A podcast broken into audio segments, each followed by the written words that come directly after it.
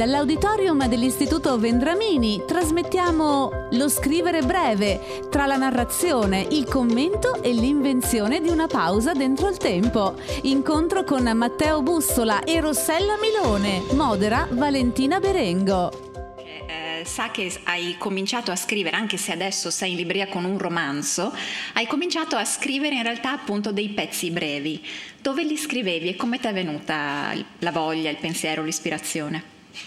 Eh, sì, no, allora intanto ehm, volevo, mh, mm, vi, vi, comincio così per rompere il ghiaccio raccontandovi un aneddoto che come Valentina sa molto bene, in realtà io la prima volta che ho preso atto di questo incontro, eh, ma vi giuro che io l'ho letto, cioè non, non mi sono sbagliato, cioè sono, insomma sono, sono, anziano un po' ormai, ma non fino a questo punto, e ho letto che allora Matteo Bussola Pordenone legge un incontro sullo scrivere bene.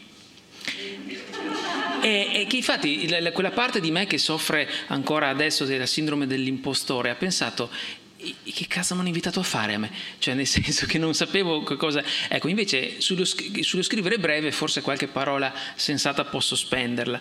E, allora, io, io, nasco proprio come, come scrittore di, di, short story, di istantanee, di racconti. Quella è, è specificatamente la mia misura, eh, sia perché ho sempre scritto, eh, diciamo, pagine di diario, ho avuto, ho avuto un blog molti anni fa in cui ugualmente mentre scrivevo questi racconti di quotidianità, ho proseguito questo genere di scrittura di brevi istantanee anche su Facebook, come tu ben sai, e, e per me è proprio una, una, misura caratteristica che probabilmente deriva anche proprio dalla mia formazione di disegnatore e di fumettista, cioè per me scrivere è sempre avere a che fare con le immagini, è sempre avere a che fare con delle istantanee, con delle, con delle vignette.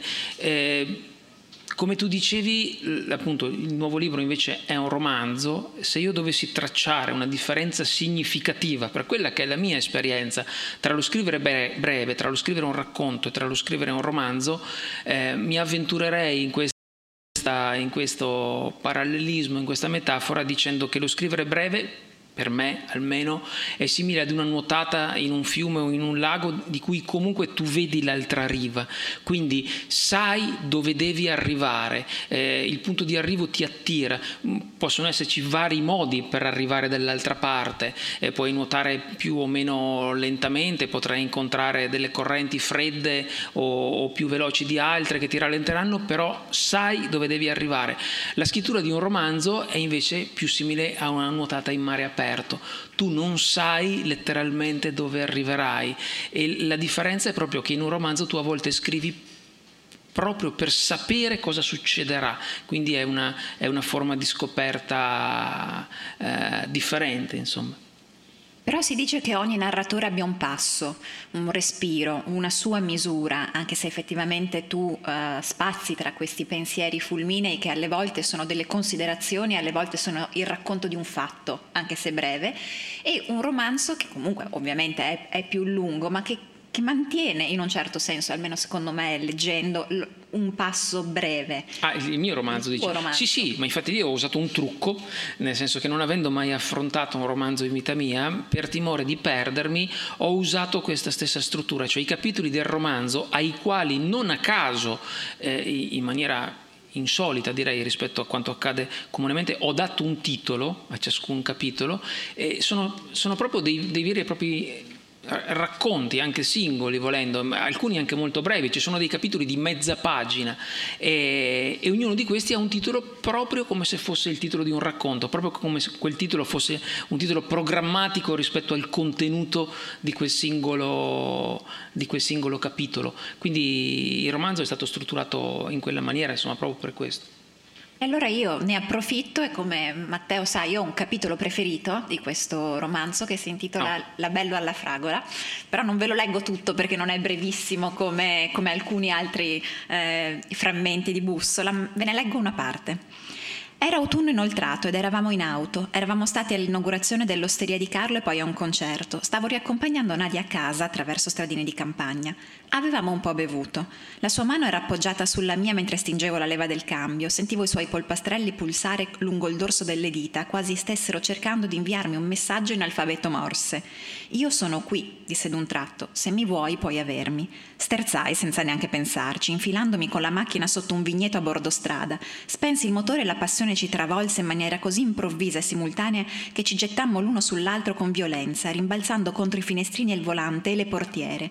Due cani si sentivano abbaiare, lontanissimi. Avevamo entrambi trent'anni, ma su quel sedile, incastrati in uno spazio troppo stretto, i visi illuminati appena dalla luce fredda della notte, c'erano da una parte un liceale e di fronte a lui una dea nel pieno del suo fulgore. Forse fu quello, forse fu che non me l'ero immaginata così, mezzi ubriachi dentro una panda bordeaux in cui si muoveva, ci si muoveva a fatica. Forse fu il desiderio feroce e alcolico che vedevo brillare negli occhi di Nadia, la sua voglia di me di essere lì e la mia sensazione che fosse tutto troppo, irragionevole, fuori scala. Ma dopo una quarantina di minuti a baciarci, a frugarci, gettammo la spugna e uscimmo a fumare. Non vi fu nessuna tenera frase di circostanza per cercare di farmi sentire meglio e, cosa ancora più strana, alcun senso di, col- di colpa da parte mia. Sapevo bene che là sotto era tutto a posto, che tanto avremmo avuto tempo. Fermentava dentro di me in maniera sghemba e contraddittoria addirittura un tocco di gioia per quell'emozione paralizzante da adolescente che aveva preso il sopravvento, quasi un orgoglio all'incontrario. Del resto, perché rovinare una così bella serata con del sesso selvaggio? disse Nadia guardando in su. Ecco, questo è il mio capitolo preferito dell'ultimo romanzo di Matteo Bussola perché secondo me c'è tutto. Io ci ho sentito la possibilità e l'impossibilità condensate insieme. Eh, e qui, in casi come questo, cos'è che ti viene in mente? Un'immagine, un pensiero, un ragionamento? No, questi sono quei capitoli pericolosi, no? di quando ti fanno la classica domanda eh, se è una storia autobiografica. Eh, allora, in realtà, in realtà eh, mi è venuto in mente proprio mm, una, una, sensazione specifica che io ho provato trovandomi in una situazione simile. Eh, mm, perché, mm, vedete, noi, noi viviamo in una cultura eh, della prestazione, no? anche in amore, anche nelle relazioni con l'altro, in una cultura dell'efficienza. E invece per quella che è la mia esperienza, che naturalmente vale uno come quella di tutti, ehm, io che sono una persona molto, molto fisica, molto insomma... Eh, e la, la, situazione di Milo all'interno di questa Panda Bordeaux mi è accaduta nella mia vita solo due volte e due volte era con, con due persone che io avevo dall'inizio la netta sensazione che sarebbero state, che sarebbero state le persone, insomma, ero, ero assolutamente convinto in ognuno dei due casi che, che fosse un amore grandissimo, che sarebbero state la donna della mia vita. E quindi, come dire, ho scoperto che in realtà sentirsi fragili, indifesi, eh, spaesati, non avere controllo sul proprio corpo e sulle proprie sensazioni, non riuscire a far aderire la propria immagine a quella che avremo in testa noi, per me è, è, è uno degli indici più significativi e importanti di quanto ti importa davvero di una persona. Cioè è proprio eh, quando perdi letteralmente il, il controllo e più in generale io credo che questa è una cosa che dovremmo probabilmente assecondare di più, imparare a fare più spesso. Insomma. E quando racconti, mi sono domandata questo, perché il tema di questa sera appunto è lo scrivere breve. Allora, dovete sapere che questo romanzo comincia così. Cominciai a scrivere a mia moglie dopo che aveva del tutto smesso di amarmi. Punto. Allora io mi sono detta, questo potrebbe diventare un romanzo oppure potrebbe diventare un racconto. L'incipit nel, nel tuo scrivere, che, che, ruolo ha? Ti viene in mente subito, lo metti dopo, è la chiave per cominciare, per partire, se lo sbagli non vai più avanti? E, e quando è che diventa lungo e quando resta breve e quando è brevissimo? Perché alcune volte sai anche brevissimo. Sì, eh, allora, eh, beh, posto che in realtà mi è venuto in mente finché lo dicevi, questo romanzo nasce da un racconto. Quindi in realtà anche questo forse è una cosa particolare, però l'incipit per me è tutto eh, nel senso che io parto proprio dall'incipit, nel senso che letteralmente la prima frase di un testo che io scrivo, che sia un racconto, che sia un romanzo, che sia un post di Facebook, che sia qualunque cosa, contiene già tutto il resto. Eh, al punto che, ma vi dirò di più, io ho cominciato a, scri- non ho cominciato a scrivere, ho proseguito eh, a scrivere ed ho per esempio eh, trovato una, una misura nel mio scrivere in rete, nel mio scrivere sui blog, nel mio scrivere in Facebook, perché non avevo un telefono di quelli che faceva le foto.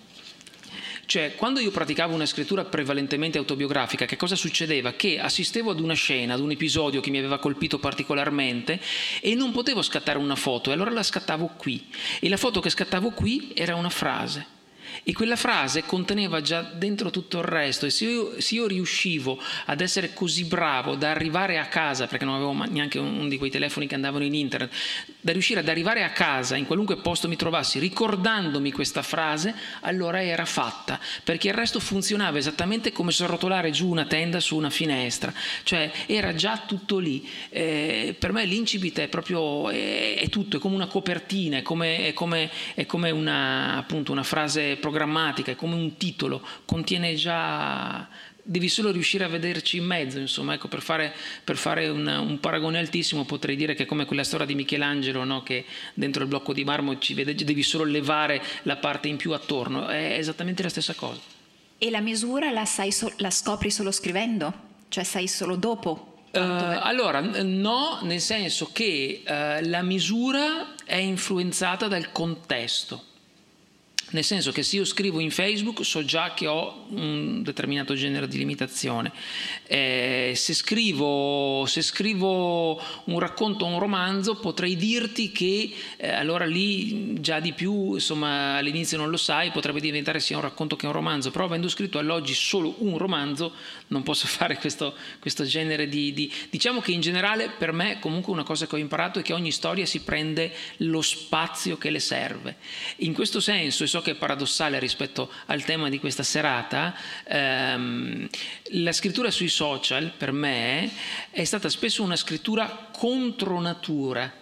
Nel senso che sui social ci sono queste regole non scritte, no? che se tu costringi il lettore a cliccare sulla fantomatica riga continua a leggere, vuol dire che hai finito, perché il luogo comune vuole che tu ti perderai per strada quantomeno il 70% dei potenziali lettori, perché tutti siamo pigri, tutti abbiamo poco tempo, perché siamo, mm, vogliamo sapere subito no, come va a finire. Non, no. ecco. E in realtà io uh, su Facebook ho sempre lasciato che ogni pezzo si prendesse il respiro che gli serviva per raccontare quello che doveva. E ho scritto un sacco di pezzi anche lunghissimi rispetto alla misura che in teoria dovesse, dovrebbe essere adatta a Facebook e sono stati fra i pezzi maggiormente apprezzati, tra l'altro. Allora, tutti i tuoi primi racconti su Facebook sono poi diventati Notte in bianco, bacio a colazione, che ha avuto moltissima fortuna. Sono curiosa di sapere, qui dentro ci sono anche delle cose che hai scritto su Facebook che non sono finite, cioè come sono state selezionate queste? No, allora quel libro lì è stato, è stato una, insomma, credo, alcune delle persone che sono qua forse sanno già la storia, ma è stata una sorpresa totale nella mia vita. Io scrivevo eh, e scrivo ancora in Facebook, lo uso proprio come se fosse un diario, anche perché non ci pensa quasi mai nessuno, perché preferiscono usarlo per postare le foto di culi o per cavalcare polemiche o per postare le foto di articoli, eccetera. Ma in realtà su Facebook c'è scritto proprio diario e io ho cominciato a usarlo da subito così, scrivendo delle esperienze che mi accadevano, piccole riflessioni sul mondo. Poi quando sono arrivate le bambine nelle nostre vite che da subito non c'erano, per me è stato normale cominciare a parlare anche di loro, nel senso dell'epifania che la paternità ha rappresentato per la mia vita e quindi delle sfide che rispondere alle loro domande eh, ecco, rappresentavano ogni giorno. Un giorno è successo, perché ecco questo per farvi capire quando io sia abile con i social, io scrivevo queste cose eh, sempre con con, con privacy eh, privata, cioè visibile solo alla ristretta cerchia dei miei amici, fra i quali un giorno è arrivato Giulio Mozzi, che non smetterò mai di ringraziare perché è stato la prima persona nel mondo letterario che ha cominciato a condividere le mie cose e a, e a manifestarmi la sua, la sua attenzione e la sua stima. E un giorno è successo che uno di questi pezzi, diciamo, si è viralizzato come si dice, cioè è stato condiviso migliaia di volte ed è accaduto questa cosa curiosa che attraverso le condivisioni è finito anche sulla bacheca di alcuni editor letterari e uno di questi era Rosella Postorino di Einaudi la quale mi ha chiamato, mi ha chiamato a casa, eh, mi ha chiesto i contatti, mi ha telefonato, insomma, e, e, e, mi hanno detto guarda in redazione ti leggiamo, ci piacciono le cose che scrivi, ci piace il taglio, ci piace lo sguardo, volevamo chiederti se ti andava di portare queste narrazioni che tu scrivi tutti i giorni sulla tua bacheca blu in un libro cartaceo per Einaudi. E ora voi mettetevi nei miei panni, cioè io di lavoro facevo il disegnatore, e vivevo e vivo con una romanziera vera, che è Paola Barbato, che, che romanziera prima per Rizzoli, adesso per PM, nel nostro rapporto le parti erano sempre state cristalline, cioè eh, tu sei quella, io sono quello che, scri- che, disegna e tu sei quella che scrive. E questa telefonata di Einaudi ha, ha sparigliato completamente, completamente le carte, perché a parti invertite era come se a Paola l'avesse chiamata la Marvel, per dirle guarda tu da domani disegni l'uomo ragno e io che sono il disegnatore di casa giustamente avrei detto scusa ma qua c'è qualcosa che, no, che non va. Invece Paola, da quella donna di mondo che è, non si è minimamente scomposta e mi ha detto solo guarda eh, diventa ricco per piacere, almeno tu. Eh, ecco, posso dirvi, svelandovi, insomma, spoilerando un attimo, che ricco non lo sono diventato, però una bottina al mutuo gliel'abbiamo data. E, e però per, per, anche farvi capire insomma quanto io sia una, un, totale outsider rispetto a questo ambiente, quando Inaudi mi ha fatto la proposta, io ero talmente frastato, a parte che era, lo ricordo ancora, era mercoledì pomeriggio, stavo facendo la peperonata, per farvi capire anche la scala di valori nella mia vita delle cose importanti. E, e mi hanno eh, telefonato e mi hanno detto vorremmo farti fare un libro e io ho risposto una cosa del tipo guarda ci penso, ci, ci sentiamo, eh, credo di aver detto anche bella fra te eh, prima di mettere giù, e, e, e, sono andato di là a dirlo a Paola. E, e nel, nel, in questo lasso di tempo mi è arrivata una seconda telefonata e questa volta era, era era uno dei due responsabili di Einaudi Stile Libro che mi chiamava, insomma, ed è stata una telefonata meravigliosa e molto lunga che, che non vi racconterò, ma l'esordio di questa telefonata lo racconto spesso perché è stato molto divertente, eh, cioè dall'altra parte immaginatevi il capo di Einaudi, ok, che chiama...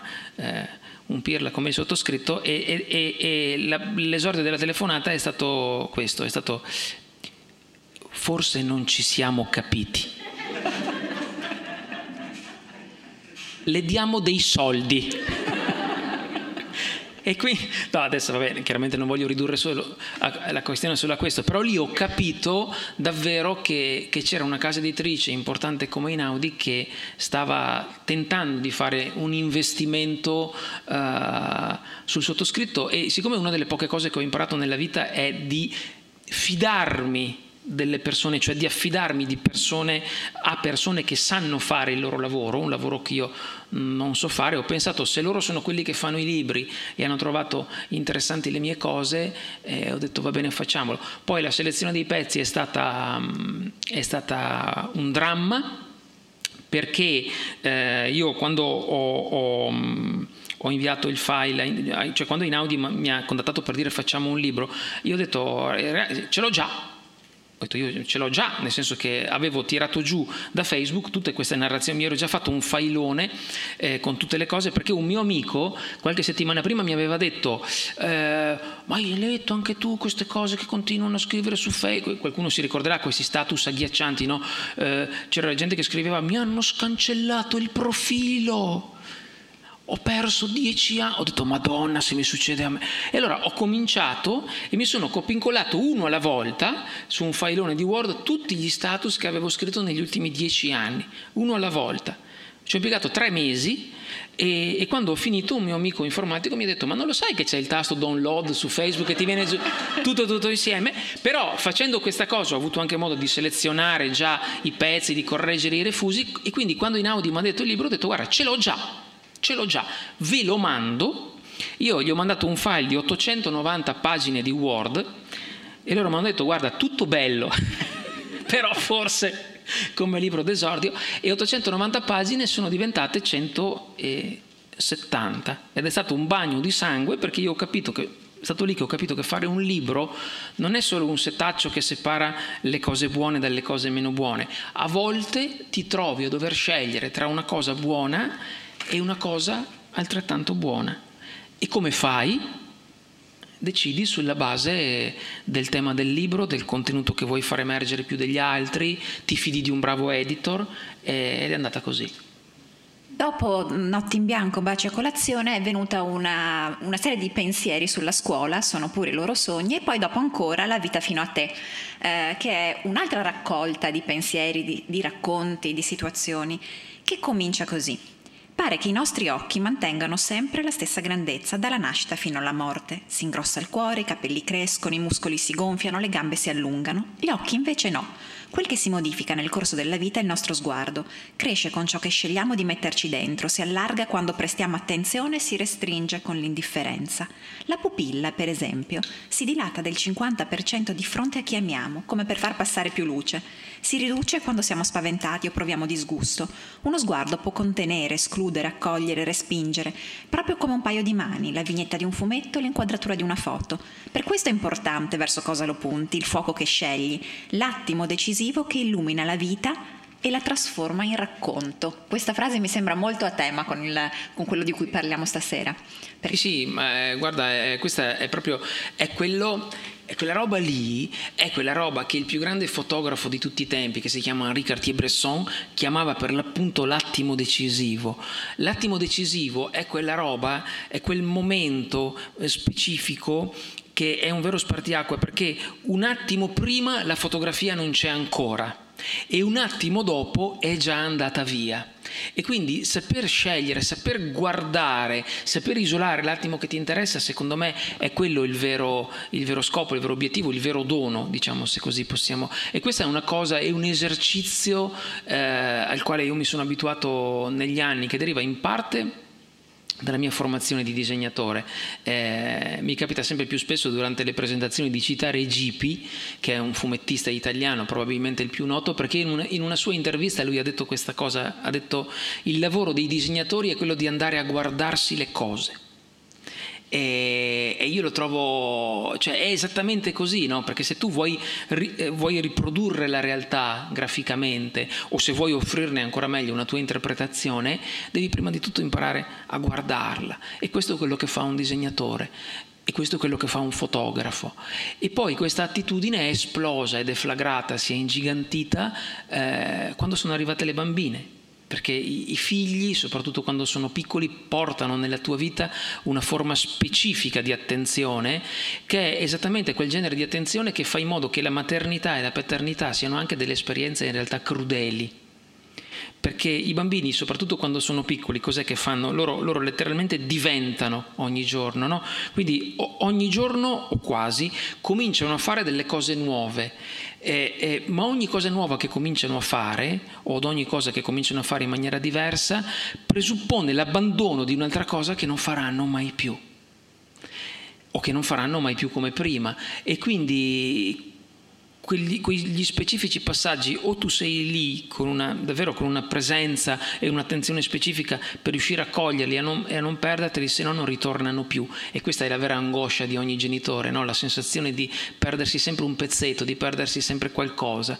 E, ehm, e quindi insomma, il tema dello sguardo contiene, contiene tutto poi per me. Dall'auditorium dell'Istituto Vendramini, lo scrivere breve, tra la narrazione, il commento e l'invenzione di una pausa dentro il tempo. Incontro con Matteo Bussola e Rossella Milone. Modera Valentina Berengo. Però a differenza del fotografo che clicca in quell'istante e quindi quello che produce, produce, la sua arte è così immediata, quella dello scrittore e anche del disegnatore invece è un'arte che ha più tempo, cioè non è qui e ora, non è una, una performance, voglio allora, dire. sai che, che, io la pensavo esattamente come te e quando ho, ho, ho scritto questa, questa cosa eh, anche sul libro e tutte le volte che citavo, che citavo Cartier-Bresson eh, avevo in mente esattamente questa differenza.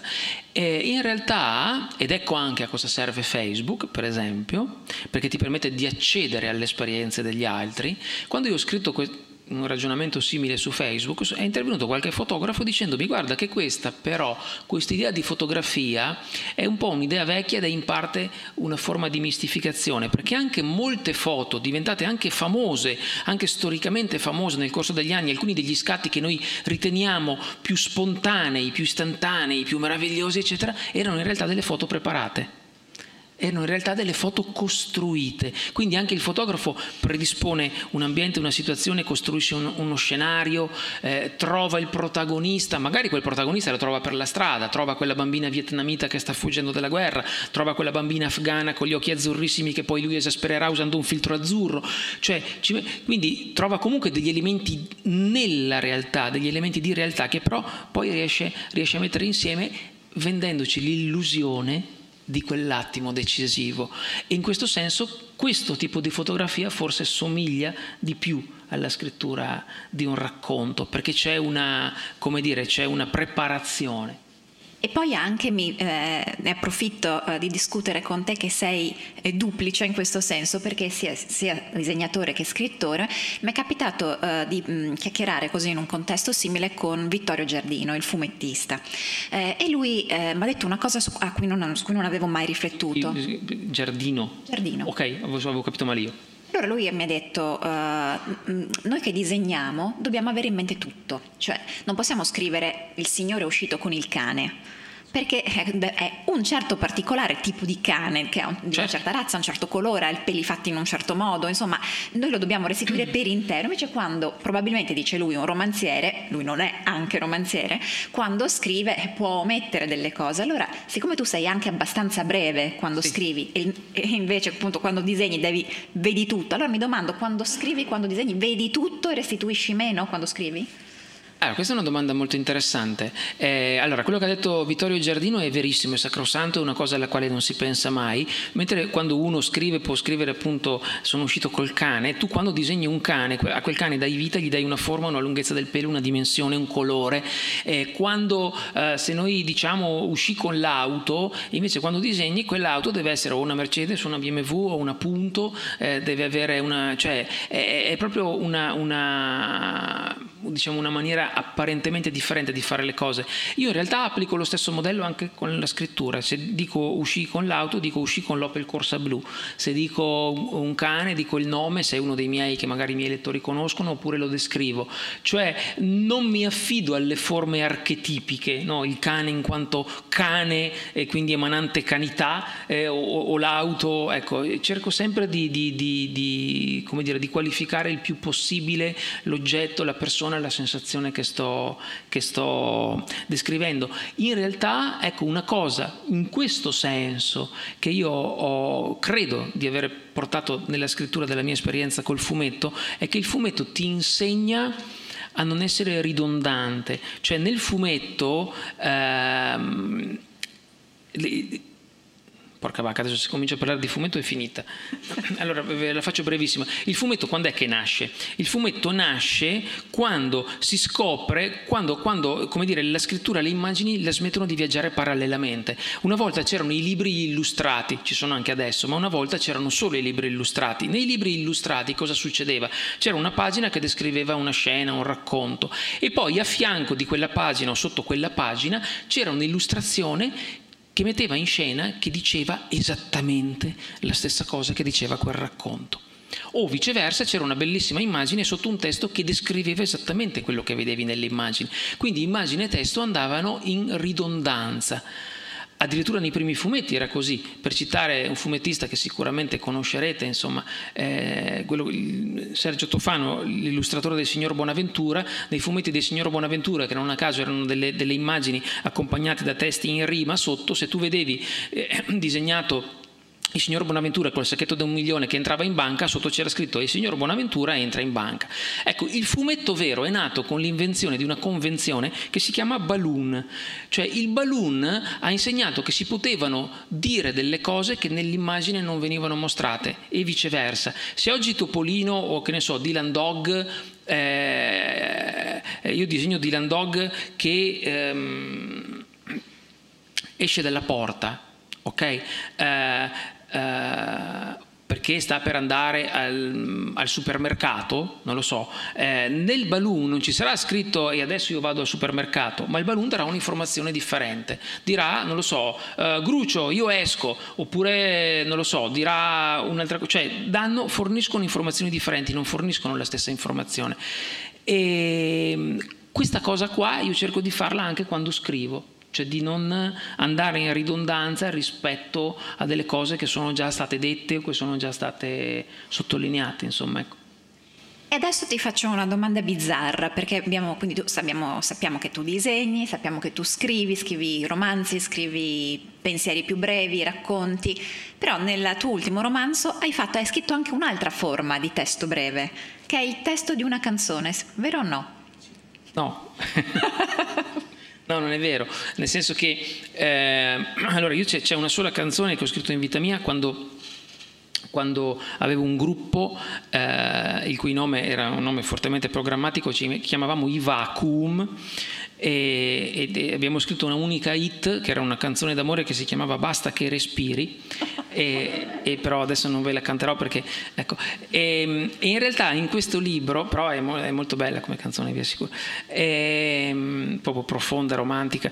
E, invece in questo libro che cosa è successo? Così vi metto a parte anche di una cosa che succede no? quando nell'editoria quando si fanno i libri. È una cosa alla quale magari normalmente non si pensa ma in un romanzo se tu citi una canzone che sia il titolo di una canzone canzone o che sia il titolo di un altro libro o che sia uno stralcio, una strofa di quella canzone e la fai dire a un tuo personaggio, devi chiedere alla casa discografica che detiene i diritti di quella canzone nel tuo paese il permesso di poter usare quello stralcio di quella canzone. Nel romanzo, nella fattispecie, c'era, c'era Nadia che ascoltava alla radio, eh, finché faceva il bagno, una canzone di una cantante che si chiamava Martina Topley Bird e, mm, ed erano due strofe che in realtà avevano a che fare anche con la scena che il lettore vedeva, insomma, quindi c'era tutta una costruzione. E, e noi abbiamo chiesto alla casa editrice che in Italia appunto pubblica Martina Topley Bird il permesso e loro ci hanno detto di no e francamente non ce l'aspettavamo perché è una cosa che non succede quasi mai e quindi dovevamo andare in stampa da lì a tre giorni, avevamo il pdf definitivo già pronto eccetera eccetera e non sapevamo come risolverla perché avremmo potuto chiedere a un'altra casa editrice il permesso per pubblicare delle strofe di un'altra canzone, ma avrei A dovuto trovare la canzone giusta, B c'era il rischio che magari vai a sapere ci avrebbero detto di no di nuovo. E quindi la mia editor mi ha detto "Senti, possiamo uscirne solo in un modo, devi scrivere una canzone tu". Ho detto grazie, è una fetta di cosa o no? Eh? Eh, e, allora per cavarmela in fretta ho eh, elaborato quello che si chiama in gergo un inside joke, cioè un piccolo scherzo, un piccolo calambur che i lettori più attenti avrebbero potuto cogliere. Cioè ho preso due frasi tratte dal primo libro, Notte in bianco, baci a colazione, di un pezzo che io amo molto e che parla dell'amore per la mia compagna, il pezzo si chiama L'amore non si dice. E ho preso queste due frasi da questo racconto e le ho tradotte eh, in inglese e le ho messe in questo romanzo come se fossero i versi di una canzone che Nadia sta ascoltando alla radio. E siccome i Neinaudi sono precisini, alla fine mi hanno fatto mettere nelle note, mi hanno fatto riportare queste due strofe come se fossero effettivamente il testo di una canzone, eh, musiche di Matteo Busso, le parole di Paola Barbato. Ecco, quindi diversi tipi di scrittura breve, stasera tutti direi quasi. E eh, io che amo leggere, anche se in realtà non sono molto brava, mi perdonerete, eh, vorrei leggervi un pezzo, uno di questi capitoli con il titolo di, non del romanzo ma del La vita fino a te, che è eh, il libro precedente di Matteo Bussola. Si intitola Invece. Ti ho vista la prima volta alla biblioteca dell'università dove andavamo a studiare. Era un martedì di pioggia. Ho capito subito che non avrei mai, mai avuto nessuna chance. Entravo quasi sempre dopo di te, nel senso che quando arrivavo tu eri già lì. La verità è che venivo a studiare in biblioteca solo per vederti. Le giornate migliori erano quelle in cui riuscivo a sedermi al tuo stesso tavolo, tu nascosta dietro la tua pila di libri di storia, i tuoi occhiali da segretaria con la montatura blu e i tuoi capelli color mogano riccissimi raccolti sulla nuca con grazia antica e la tua cortina di lentiggini che, non te l'ho mai detto, ma io sognavo di unirle con una penna, come i puntini della settimana enigmistica, perché nella mia fantasia ne sarebbe uscita di sicuro la mappa che mi avrebbe portato fino a te. Un giorno ti ho vista baciare un ragazzo altissimo mentre scendevi le scale. Lui ti ha presa al volo dai gradini ti ha sollevata zaino e tutto senza sforzo, come non pesassi niente. E credo di non aver mai odiato tanto qualcuno perché pensavo che se ti avessi sollevata io così su quelle scale avremmo rischiato la vita entrambi, ma soprattutto, soprattutto ho pensato che non ti meritasse. Poi la vita è pazzesca ed è andata a finire che ci siamo messi insieme e quanti cappuccini roventi la mattina presto e birre ghiacciate dal junk e mani fredde dietro al collo e baci sulle scale d'emergenza e ascolti di shooting rubber bands and the stars e messaggi porno scritti sui frontespizi dei libri e sciocchezze sussurrate da questa stupida bocca bugiarda e lacrime trattenute dentro le sciarpe e risate che riempivano l'abitacolo della fiesta come vapore dopo una doccia sono serviti per scoprire che invece, invece, alla fine quello che non ti meritava ero io. Allora, mi è andata un po' di lusso perché eh, eh, questo pezzo l'avevo scelto già prima ed è secondo me l'esempio lampante di quello che ci hai detto prima, che tu dici, precisamente ci fai vedere quello che hai in mente, perché la ragazza è ricissima, hai detto tutto, il, il titolo della canzone, eccetera. E, ehm, in, in, questi, eh, in questi tuoi come li chiamiamo? Racconti, pensieri, come li chiami tu? Capitoli? Eh, no, giuro non lo so. Non ci hai mai pensato. Eh, in questi scritti ehm, io mi sono sempre domandata leggendo Bussola com'è che si riesca a essere così diretti, quotidiani, ehm, schietti e apparentemente anche non poetici e insieme così romantici. Adesso tocca a te. Allora, eh, dunque, eh, ci sono due precondizioni. La prima è di essere degli introversi cronici e la seconda di aver fatto un sacco di danni, nel senso che um, quando io dico che ho un passato di tragedie sentimentali alle spalle che potrei scrivere la schiava Isaura, generalmente le persone la prendono sul ridere. Eh, e invece um, io ho un passato di tragedie sentimentali alle spalle, quindi eh, diciamo che quantomeno ho l'ambizione di pensare, la presunzione di pensare da ciascuna di queste di avere, di avere imparato qualcosa e, e, alcuni di quei pezzi che fanno parte di quel libro, fra cui questo, in realtà sono tutti pezzi che hanno a che fare con la mia, con la mia ossessione principale, che appunto ha una ragione d'essere e ogni scrittore ne ha, ne ha sicuramente una, al punto no, da dire che poi alla fine ogni scrittore scrive, riscrive in un certo senso per tutta la vita lo stesso libro sullo stesso tema. E il mio tema e la mia ossessione è quella di non accorgermi di quando le persone si stanno allontanando da me, cioè di non riuscire appunto a cogliere quell'attimo decisivo oltre il quale è troppo tardi, oltre il quale la situazione è irrecuperabile, perché quando ti trovi nella condizione di voler a tutti i costi rimediare, ma non puoi, secondo me quella lì è una forma di sofferenza assolutamente, cioè, che non, non, trova paragoni per quella che è la mia esperienza. E quindi raccontare di queste cose mm, mi serve da un lato per ricordarmi quanto sono stato scemo diciamo, pur avendoci provato con tutte le mie forze. E, e, poi per ricordarmi che se tu ti accorgi delle cose in tempo e che quindi ecco il tema dello sguardo, perché è importante riuscire a guardare le altre persone mentre fanno parte della nostra vita, forse puoi riuscire a tenertele. E se leggete La vita fino a te, eh, secondo me scoprirete anche una di queste sicuramente una di queste storie a cui fa riferimento eh, Bussola stasera. E mi piacerebbe, e quindi lo farò, eh, citare anche Rossella Milone, che stasera non è qui, ma leggiamo una frase del suo Cattiva, che è l'ultimo romanzo uscito per Einaudi, eh, che eh, lei scrive racconti, ma questo è un romanzo breve, o forse un racconto lungo, è stato definito in entrambi i modi, e a un certo punto si legge. La signora Gargiulo mi guarda con quella curiosità affamatissima dei bambini. È la stessa di quando gli americani guardano Arianna e Dioniso nell'affresco di Villa dei Misteri a Pompei. La presa di coscienza quasi magica dell'esistenza dei misteri degli sconosciuti, i misteri degli altri spaventosi proprio quanto quelli che teniamo noi.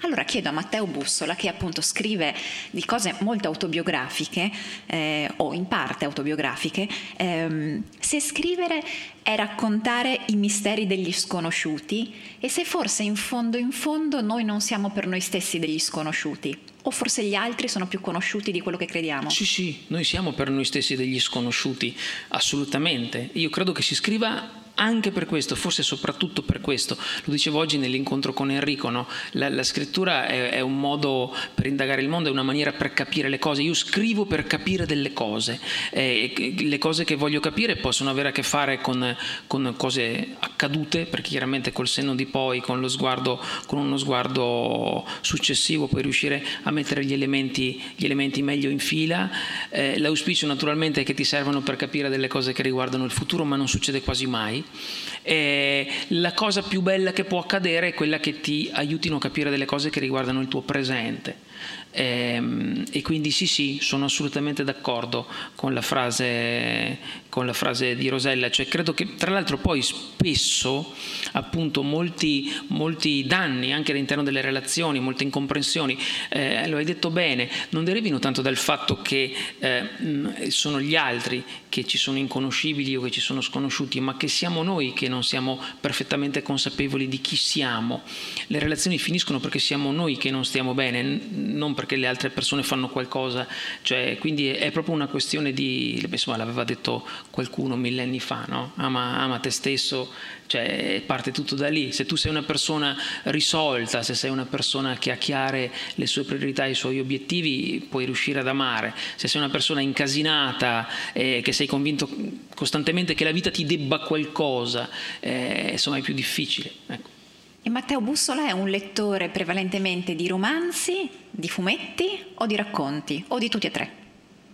Ah, io sono un lettore onnivoro. Eh, allora, beh, sono un grandissimo lettore di fumetti, lo sono stato, adesso meno, devo dire, eh, perché ho arricchito, insomma, oggi poi la proposta in genere di narrazione è molto sovrabbondante. Quando, quando ero piccolo io in edicola uscivano, credo, dieci testate a fumetti in tutta io le compravo tutte naturalmente, ma erano dieci Adesso credo che le uscite, le uscite, mensili in edicola di riviste, fumetti, eccetera, eccetera, siano intorno alle 160-170. Poi ci sono le fumetterie, eccetera, eccetera, le graphic novel, quindi insomma sarebbe impossibile stare dietro a tutto.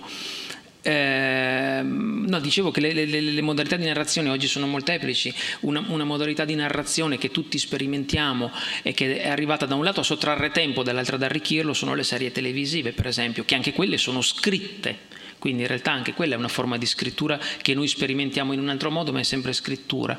Eh, forse leggo più romanzi alla fine, nel senso che i racconti... Mm, uh, come faccio a dirlo senza... cioè devi essere proprio bravo, nel senso che per, per riuscire a tirarmi dentro, cioè è molto più difficile secondo me riuscire a tirarti dentro con una misura breve piuttosto che con una misura lunga, perché la misura lunga ti dà tempo per affezionarti ai personaggi, per vedere la storia. Che, guarda, è la stessa cosa, è la stessa, per cui um, in genere oggi appunto le serie televisive hanno molto più successo dei film al cinema, perché la serialità ti concede il lusso del tempo. Di, di affezionarti ai personaggi, di vederli evolvere, di vederli. Invece in un film hai, hai un tempo molto più, molto, più, uh, molto più, ristretto. Però, insomma, i, i, i, gli scrittori di racconti molto bravi sono davvero eh, pochissimi. Io tutte le volte che mi chiedono di citarne qualcuno va a finire che cito o sempre eh, il citatissimo Carver, che tra l'altro anche lì, vedete i paradossi della vita, cioè lo scrittore che in assoluto noi consideriamo il più abile scrittore di racconti di tutti i tempi, forse, forse insieme a Chekhov, in realtà era uno scrittore che non conosceva il dono della sintesi, era uno scrittore che dilagava quando scriveva, è diventato uno scrittore di racconti grazie agli interventi del suo editor Gordon Lish, chiamato anche La Mannaia, che glieli ha falcidiati senza pietà e quindi quella scrittura così asciutta, così sintetica, quel finale sospeso che noi tanto ammiriamo in Carver, in realtà è merito di Gordon Lish. Non era un finale sospeso, è che gliel'ha tagliato, cazzo. Cioè, gli ha detto questo qua non funziona, via. E quindi è rimasto lì, hai capito? E Mildred e Marisa erano nel salotto e si versarono il tè. E tu dici, ah, che meravigliosa metafora dell'esistenza umana. No, gli ha tagliato al finale quel maledetto. E Carver scriveva anche poesie, no? Eh, alcune bellissime, attesa, una delle mie preferite in assoluto. Eh, hai mai pensato di cimentarti in questo, nella scrittura in versi? Eh, allora, è una cosa che ho fatto e poi ho smesso non, non, non, voglio che sappiate di più. E allora invece guardiamo il futuro, perché eh, un po' ho un ricordo di qualcosa che mi hai detto e un po' me l'ero domandata io stessa, ma non ti è mai venuta voglia, o forse lo farai per l'appunto, di mettere insieme il disegno e, e la scrittura? Ah, eh. Sì, a me viene voglia sempre, ne ho una voglia matta, però eh, ho talmente rispetto per il fumetto che, che, che, è difficilissimo perché in realtà scrivere fumetti e sceneggiare fumetti è proprio un altro campionato rispetto a scrivere tout court.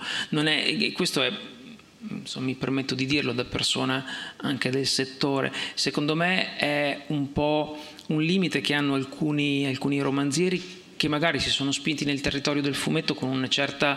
Mh, leggerezza probabilmente, non è la stessa cosa. Sceneggiare un fumetto e, e, e scrivere un romanzo non, non, sono lo stesso campionato. Eh, quando, quando, sceneggi un fumetto devi tenere conto appunto che c'è, che c'è, un disegnatore che completerà il testo che scrivi. Quindi, tornando all'esempio che facevamo prima, eh, se c'è Dylan Dog eh, appunto che sta per uscire dalla porta, nel balloon non puoi scrivere Grucio e adesso io esco dalla porta, no? e, e, devi tenere conto che qualunque cosa tu, tu tu, tu, tu, tu descriva o, o, tu faccia dire al personaggio c'è poi il disegno che completerà quella cosa. Quindi non a caso la sceneggiatura dei fumetti, sapete come si chiama? Eh, si chiama scrittura invisibile. Perché il 95% della roba che lo sceneggiatore scrive, cioè primo piano di Dylan Dog, una luce di tre quarti che entra dalla finestra, gli lancia, gli proietta un'ombra drammatica sul viso, eh, ha le basette bianche perché si è fatto la barba e si è dimenticato di togliere il sapone, lo vediamo con un'aria triste e macciata, eh, guardando fuori dalla finestra eh, dice a Grucio alle sue spalle, Grucio, oggi andrò dall'ispettore Bloch. Ora, di quella parte di scrittura lì, l'unica scrittura che voi lettori leggerete è Grucio, oggi andrò dall'ispettore Bloch. Tutta la parte prima no, non la vedete come scrittura, la vedete come disegno, già tradotta dalla sensibilità del disegnatore. E, e quindi, eh, come dire, eh, la mia difficoltà consiste in, in, nel, nell'unire, diciamo, come autore unico eh, testi e immagini, consiste in questo, cioè che come sceneggiatore sarei talmente integralista e talmente, e talmente mh, affezionato alla mia storia da non, perdonare, eh, da non perdonare al me stesso disegnatore i limiti che comunque ho. E, e, il me stesso disegnatore non perdonerebbe mai al me stesso sceneggiatore il suo integralismo e il fatto che eh, mi metterei costantemente in difficoltà nel disegnare cose difficilissime. E quindi vedendo come è andata la mia vita fino a qui direi che se il primo libro l'ho pubblicato a 45 anni, intorno ai 72 secondo me sarò pronto per fare un fumetto tutto mio. E allora noi ringraziamo Matteo Bussola, aspettiamo e quindi ti auguriamo anche lunga vita, così potremo anche leggere un fumetto sceneggiato da te. Intanto aspettiamo allora le tue prossime scri- libri scritti di parole, insomma. Grazie. Grazie, Grazie a voi.